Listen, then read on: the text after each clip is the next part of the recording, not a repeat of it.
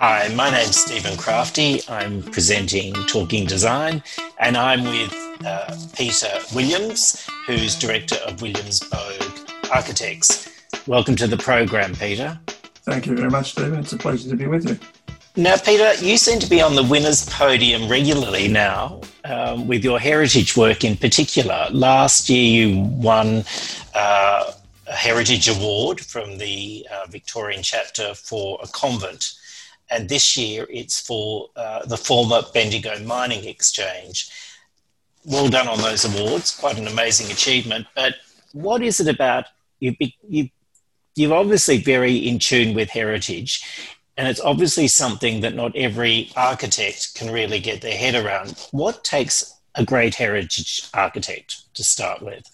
Um, well, uh, I wouldn't put myself in the great heritage architect bag really, um, as much as I would like to think that uh, uh, we have those uh, ability, abilities. I think my approach to heritage is that um, there's a sort of um, a continuity of time uh, that heritage buildings represent, and that's something that I love to participate in, so that um, I see I see the heritage work as something which is rich and has a series of hist- uh, uh, of stories in its background, and something that you can actually respond to and um, use those um, the sort of knowledge of the heritage content of the building to produce a design deci- decision, a design solution. I see a heritage project very much a design solution, not necessarily something that is um, rooted in um, the sort of minutiae of the heritage content itself, if that's making any sense. Um, I think it's a sort of a starting point for us to exercise our design thinking um, to both interpret effectively what that the meaning of that heritage building is for a contemporary audience and a contemporary society that it sits in. So um, let's let's look at the former mining exchange at Bendigo.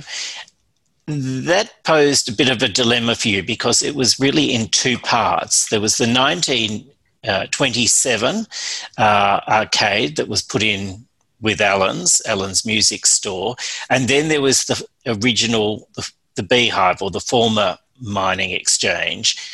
And I remember you telling me you were looking, you know, with heritage architects, they make a decision usually to go back to the very original part of a building or when it first started and then move on from there. But in a sense, you were working from two quite significant time periods. How difficult is that, Peter? Yes, look, I think that was really you're right to pick that up. That was a it, it was a unique um, component of this particular project that we we could see clearly on the evidence that was that, that it was existing that both the 1927 period and the 1987 uh, the 1987 period 1887 sorry 1887 period had great value and there was enough material um, on site to really adequately interpret both of them. Um, the conventional system with heritage, as I understand it, is that you normally declare which period you're going to um, uh, interpret and clarify. So, in the case of the laundry, for example, we had to say 1970 when the when the nuns finished using the um, the building itself. But in this particular instance, um, it wasn't a sort of sharp commitment there. And what we decided to do was to put the case to HV that there were great strengths in both of them and to be single minded about one particular period, we would actually be throwing away a lot of valuable fabric from the other period. So, so the argument was that there was an equivalence in both those periods that could be responded to, and we decided then to use that as our design challenge how to do that and how to actually, well, not so much blend, but how to actually make a sort of a convincing architectural um, solution using those two uh, periods which are sort of 50 or 60 years apart. Um, Peter, if, for instance, the 20s arcade, if it was kind of such a mishmash or just beyond really looking at, then you would have made the decision to, to really only focus on the mining exchange and then just celebrate that part of the building, correct? That's correct, that's right. But, but the Allans work was so strong, and it really was um, when they actually put the arcade um, through from Pall Mall, which is on the uh, western side of the building, through to the eastern side of Hargreaves Street, now Hargreaves Street Mall. That was a really important urban design intervention as well for the retail centre of um, of uh, of Bendigo, and um, it seemed very important that that that had to be a, fundamental organising uh, force for the solution of the building. Um, Peter, when people were walking through Allan's Walk, as it was called, before it was actually touched by uh, Williams Boag, do you think they would have realised how precious it was, or was it just so run down at that point they would have just thought it's just another arcade? Look, I think it was incredibly run down, and I looked when we were first involved with this project in about 2011. Um, there were people that would look into the arcade, um, especially say older people, um, that would look and say, hmm, "That doesn't look like for me. I don't think I'll go through there." it's um, scary. So that's right. It was a, it, was a, it was wary, and there were doors to the upper level of the building that had sort of chains and padlocks on them and, uh, um, you know, spider webs and, um, uh, you know, dirty old papers and things, you know, in the stairwell that no one really wanted to um, venture beyond the sort of straight and narrow. So I think it was intimidating. There was a very strong memory in the community about um, the Allans um, component when it was alive and well. So there was a sort of pent up curiosity, I think, in the community saying we would love to see that again, but it wasn't something that you were either allowed to or wanted to venture into. Peter, look, both with this project uh, and with the uh, the uh, laundry at the convent, what's so lovely about both projects is uh, you really get to see the original fabric. And tell me if I'm wrong, but there has been quite a strong change in looking at heritage buildings, not just by yourself, but with other architects, to actually uh, keeping it quite raw rather than you know, if you go back to, you know, 10, 20 years, say 20 years, if you did a restoration of a, of a city building, for instance, you would just basically touch every surface and make sure it was all new. And now it's kind of you know the last few years in particular the award-winning projects are kind of very honest they're kind of raw.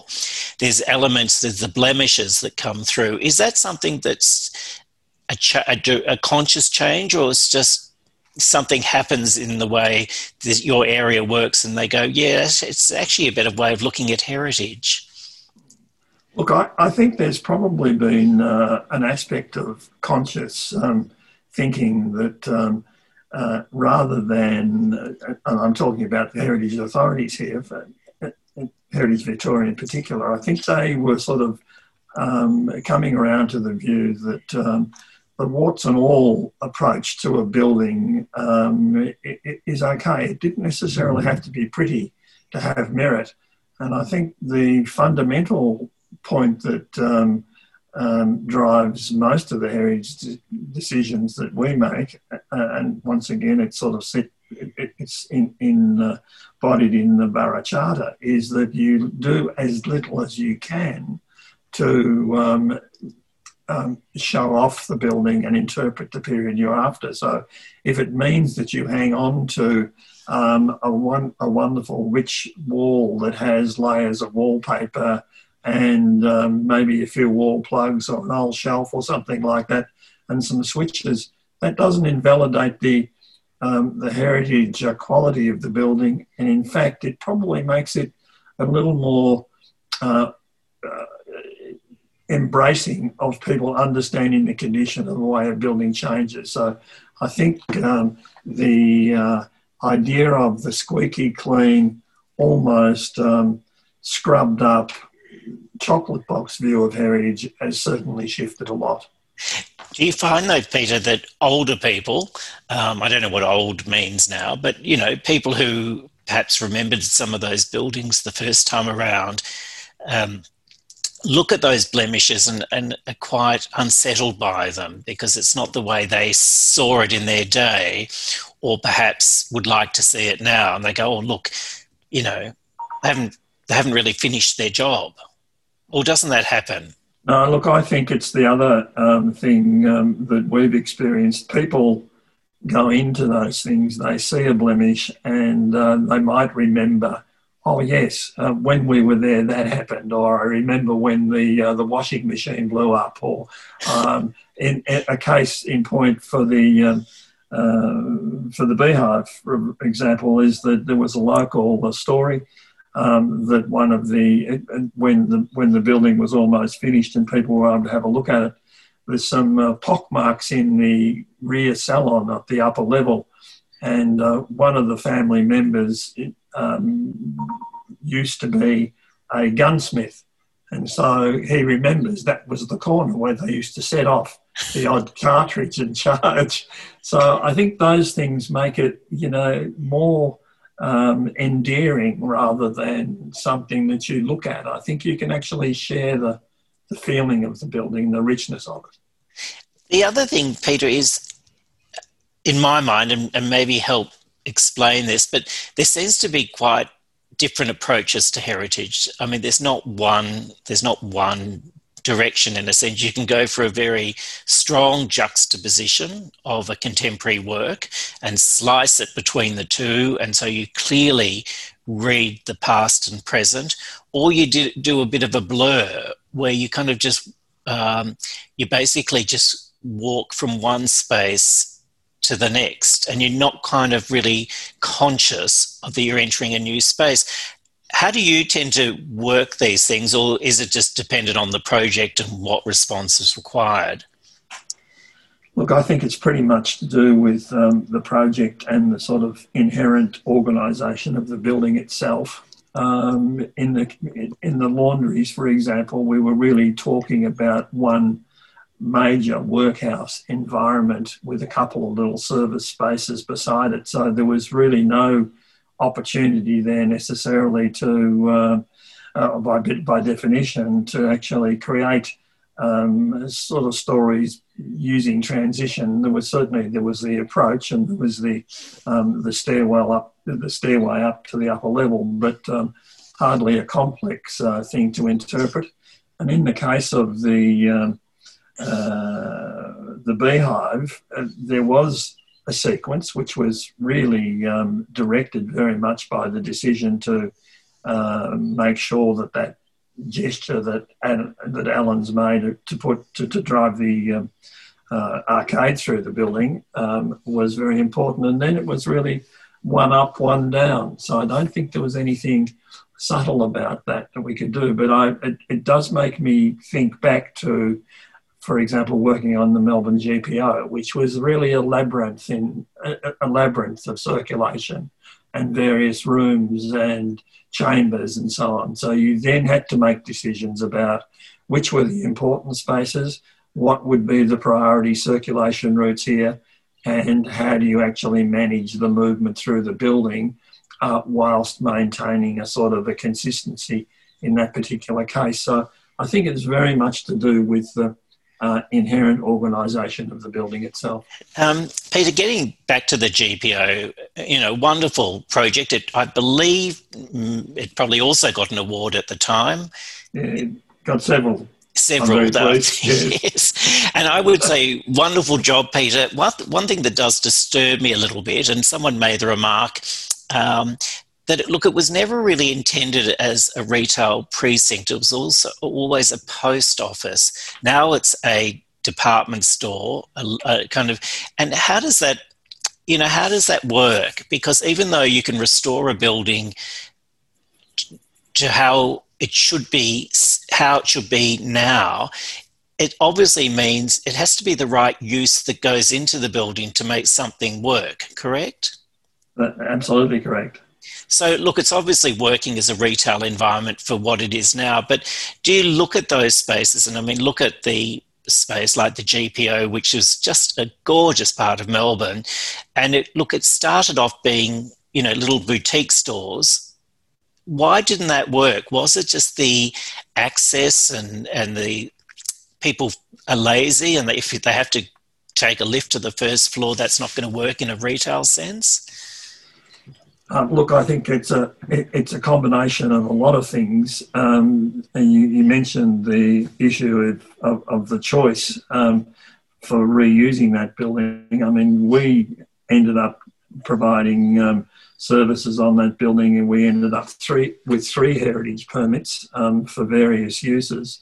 And it was the developer finally that. Uh, uh, realised that um, because Australia Post would actively um, downplaying any sort of um, ownership and utilising of public facilities and, and, major sort of reference points in cities, that it had to be used in a way that was actually going to give it a life. And because it's in the retail centre of Melbourne, logically, um, it should be a retail use. It, it didn't work particularly well for um, offices. It didn't work particularly well for a hotel. Um, the one-way streets and the limitations of the dimensions of the rooms and the fabric and so on, and the heritage control. So, I'd, I'd have to say the the, the best use um, is retail in that location. It was originally conceived, as you pointed out, as a, as a collection of uh, small boutiques and um, mixed retail, which worked beautifully. And I think what happened was that um, the uh, people that ended up acquiring the buildings, um, the right to rent it, um, had an offer from uh, our tenant, which was um, to take the whole of the building. It, it simplifies the uh, uh, the management of the centre, and um, they deal with one person. And I think that's probably got a lot to do with the fact um, of the way that's managed. And um, the, if you are actually then demanding um, a, sorry, commanding a position where you can actually say, well, we're taking the whole of a building, you can then start to say, we need an escalator to make this work. And different avenues are opened up. But uh, I think it, I think it, it denies um, the roots of that building, which we were talking about early on in the piece, which was a, a, a collection of smaller spaces and their interaction as a collective. Well, look, it's probably part of the retail problem at the moment that small independent um, people like Akira Isogawa, who used to be in retail, have and he occupied one of the stores. That was a destination for Melbourne. He did, and, and, and, he actually took on board the idea of actually leaving the distressed spaces. Exactly. Um, and stay as part of his presentation, and they were wonderful. They were extraordinary, and it was something really special. Um, I was going to ask you, Peter, with heritage, uh, people don't seem to get it. I mean, the, they would look at the post office and they say, well, yes, this is one of Melbourne's most significant buildings, it's heritage listed, and it has to be heritage listed. But the laundry at a convent, uh, even though Heritage Victoria would see the value, there must be people out there who go, well, that why would we be looking at something like this? It's just a laundry. What's your response? I mean, I know, but other people don't. Yes, look, I, I think that's really hard. Um, I think that people have a view about what, and it's a layman's uh, point of view, I suppose, about what might be appealing, what they actually like and respond and something like a, uh, a laundry building, which they see was pretty much as a workhouse and a pile of bricks of no particular merit, um, comes about because of just lack of knowledge of what was um, uh, the reason for establishing the building and why it was there. And I can think of many other heritage buildings, for example, a, ropes, a rope works, you know, which is Kinnears in uh, Footscray, which has a long gallery for making um, something like a half a kilometre length of rope in the old days. And people say, well, this is a long, thin tunnel. Why are we making, why are we worried about this? You know, the, the, um, the, and they really are challenges. And I think it makes it very difficult when you're dealing with heritage like that um, to get uh, public funding and um, just to increase the sort of uh, significance um, to a point where it can be understood by, by lay people. So I think it is a real conundrum. Uh, the laundry, however, um, I think if you look at the bigger picture, um, it is a uh, very important initiative in early Melbourne that started the conservation of a wonderful open space for the whole of the city. And I think if you actually put the the laundry as the sort of uh, uh, the working starting point of something that has got a lot of uh, long-term benefits, you can probably convince people that those what they might think are shabby buildings are worthwhile. Well, it's look, it's I, I think they're wonderful spaces to be in. They they draw you back in time uh, when people uh, didn't just have a front loading machine. It was all very hard work. I mean, the people that ex- there's sad stories as well as you know happy stories. I mean, the music, uh, the music, Allan's music arcade obviously brings back joyous memories. But you know, things like the convent laundry, there would have also been the sad stories of young women having to work in those places. Oh, absolutely. And really against the- their will, and and really just because they happened to get you know pregnant or they were didn't have yes. parents. So I think that it's a very interesting thing. I mean, if if if we took the view about the Magdalen Laundry um, and wanted to show it as a workplace, um, we wouldn't have been able to put in a flat floor to actually give it another opportunity to be utilised into the future. So one of the one of the really important things that we did there was to establish a, uh, a floor system in that new building that enabled the industrial heritage to stay in place under the floor. So there's a there's a brick floor underneath there that has machine bases, lots of pipes, um, channels for waterway uh, for water to go off uh, very wet floors, and uh, so it might make it a little more understanding if you went into that as a museum space. But what it does do is it prevents any practical use of the building into the future. And we know the best way to perform to preserve buildings is to have them used. Um, so there is always that inbuilt conundrum. Peter, as I mean, you, I don't want to pigeonhole you as a heritage architect because you do a lot of fine work and a lot of contemporary work. But I suppose because you've just won this major heritage award, I'm interested in exploring heritage. Uh, it must be very exciting when a wall comes down or a false ceiling comes down or there's something that leads you to something original and the the feeling you get of that discovery must be enormously satisfying. That yes i was on the right track. Yes i should i'm doing the right thing or no we need to go in a different direction. Uh, look absolutely. And i think that's one of the things that um, uh, intrigues everybody on uh, a heritage site. Um, and that's why you need to have a, an attitude um, instilled in all those that are working on the site that this, if they're doing demolition, for example, uh, it's careful demolition. It's not sort of gung ho, rip it out. And if you think about the um, discoveries we had at the uh, the beehive, that was really a lot to do with careful demolition. Uh, when we took the original metal pan ceiling down, we realised that the arcade uh, the, the original um, vaulted arcade had um, cast iron brackets.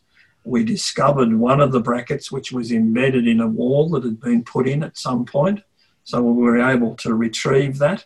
And uh, we also found a very old uh, safe door that would, had been built into a wall um, just as fill, not as um, a, you know a, a part of uh, a functional setting.